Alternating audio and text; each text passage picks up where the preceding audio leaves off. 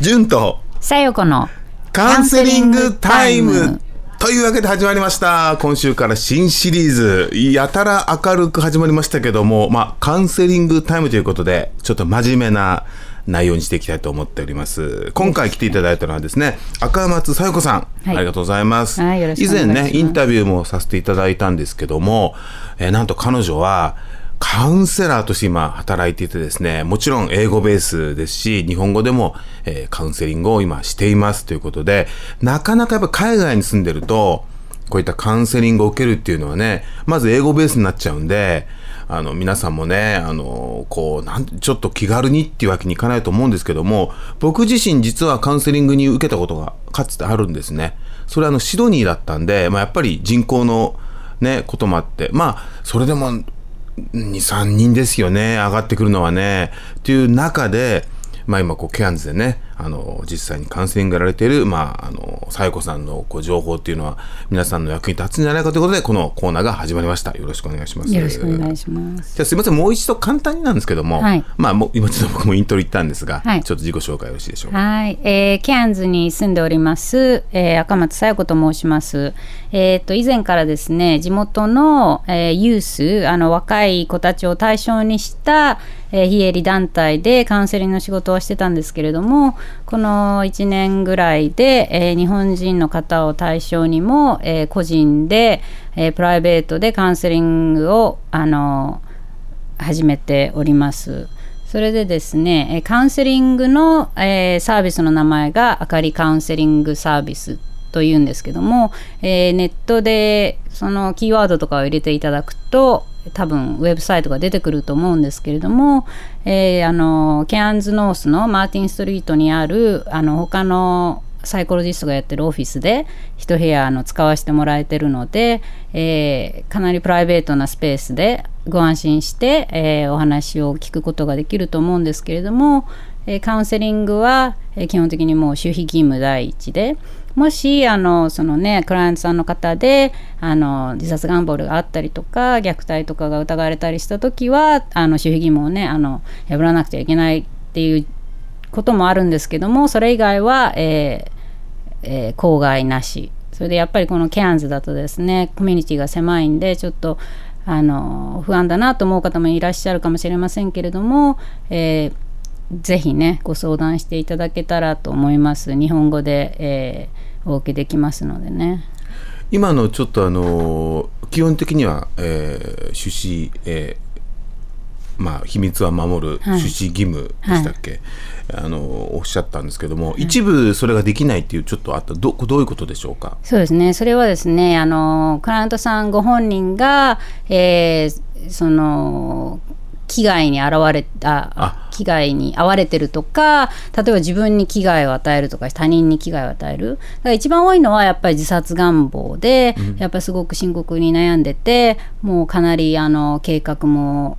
進んでてみたいな時はやっぱ他のサービスに連携してあそういう意味ですね、うん義務ってあなるほど、うん、であとやっぱりお子様の虐待が疑われる時とかそういう時もやはりそのお子様の、えー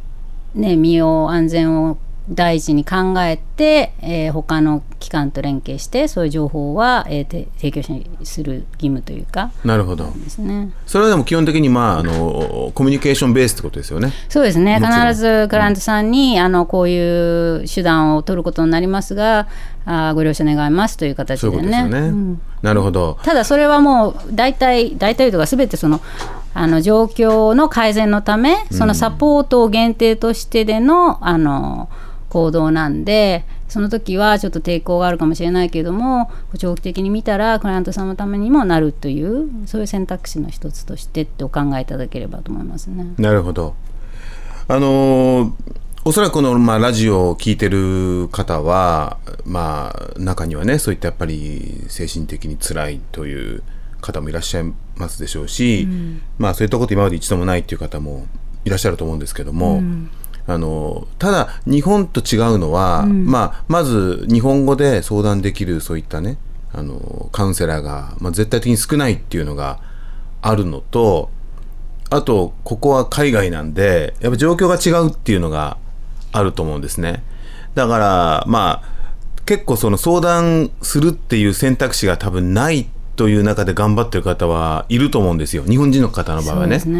でプラスパートナーがオーストラリア人の場合、うん、またちょっとこう話がそうですよね。ないなんか日本とは違うじゃないですか、うん、そうなると本当にこうあの言ったらまあさよこさんみたいにね、うん、こっちでやっていて、うん、こっちの、まあ、いわゆるそのやり方オーストラリア人のものの考え方っていうのも分かりつつ、うん、日本語で話せるっていうのはかなり大きいと思うんですよね。そうですね、やっぱりあのケアンズで見てみると女性の方が日本人のコミュニティの中では多くて特にあのこちらの方と結婚したあとかそのその後シングルになった方とかも多くてやっぱりそのパートナーとのこう異文化英語言葉の問題とかそういう価値観の問題とかそういう違い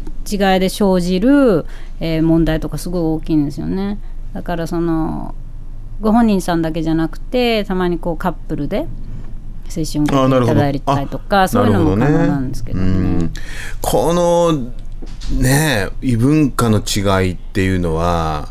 これは実際当人にならないと分かんないところあると思うんですけども。うんやっぱりその同じ日本人同士でもね、うん、例えば考え方の違いとか価値観の違いっていうのがある中でね、うん、プラス言語という違い、うん、あと文化的違いっていうのが、あのねそうなんです。壁になっちゃったり、ね、これはどうなんだろうと思うんですけども、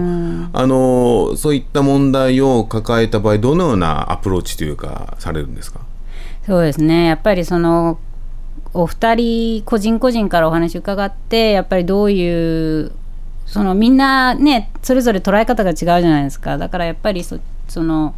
ね2人でこう違いを言い合っても大体こう喧嘩で終わってしまうっていうあそういうパターンがね多いのでこう第三者を入れたいっていうことが多いんでね。その個人個人からお話を聞いてそれでどういう方向で進んでいきたいのかどういう気持ちを分かってほしいのかみたいな。そういうのをこう冷静なあの視点を取り入れながらこう第三者を取り入れてこう、うん、お話を進めていくとかね。なるほどね。ねあのなんか、まあ、僕はプロのそのあのカウンセラーじゃないんでねあの、まあ、プロを相手に言うのもあれなんですけども。うん解決じゃない時ってありますよね。まあ、もういろんな問題がもちろん解決が、うん、あの前提な問題もあるんだけど、うん、あの特に男女間の問題とかパートナーの問題って、うん、お互いがどういうふうに考えてるのかっていうのを理解し合うっていうことで、回避できることって結構ありますよね。そうなんですよね。だからそのカップルのでも個人のでもやっぱりきつところはやっぱりその違いを認めるとか、価値観とか多様性ですよね。やっぱそれを認めてやっぱ受け入れるその受け入れるっていう作業を進めていくっていう、それでね、あの、じゅんさんが今おっしゃった問題解決、それもできる時とできない時があるじゃないですか、実務的に。で、やっぱり例えばこのケアンズで、ね、住みたくなくても日本にどうしても帰りたくてももう子供がいちゃったりとかパートナーがいたりとかしてあの日本に帰れないとかやっぱそういう現実ってもうどうしようもないじゃないですか帰られないやっぱそういう時はやっぱりその問題に対する気持ちの持ち方を変えるとかあとそのまあそういう気持ちに耐えるそういう作業をするとかね、そういうやっぱりこう新しい考え方とかを受け入れる作業とかね価値観をねこうちょっと広げていくとか、やっぱそういうすごいこう地道な作業。やっぱそういうのをあカウンセリングでこうあの一緒に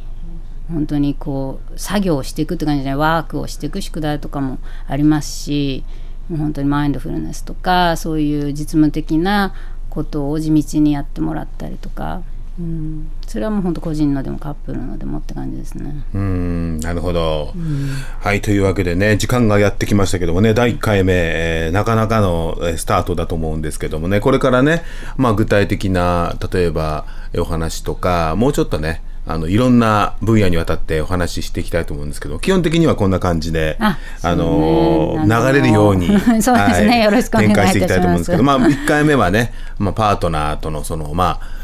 コミュニケーションディスコミュニケーションの問題についてちょっとね、お話ししましたけどもね。あのまあリスナーの方でねぜひこういったことで悩んでるっていうことであれば匿名で全然結構ですんであの Facebook のワクワクページの方に送っていただいたらばあのそれを元にねあのさやこさんと話してみたいと思いますんで、えーぜひお便りお待ちしております。ということでまあ第1回目ですけども。はい、はい。えーさまあ冒頭にも言いましたけども、はい。えーもしね興味ある方、こうウェブサイトそうですね。Google 検索ですかね。そうですね、カタカナであかりカウンセリングサービスと入れていただくと出てくるんでもしくは日本人カウンセラーキャンズとか入れるとねずいぶん下の方に多分出てくると思うのでちょっと地道に探してみてください。はい。というわけで本当に今回はありがとうございました。では、ぜえー次回に続きたいと思います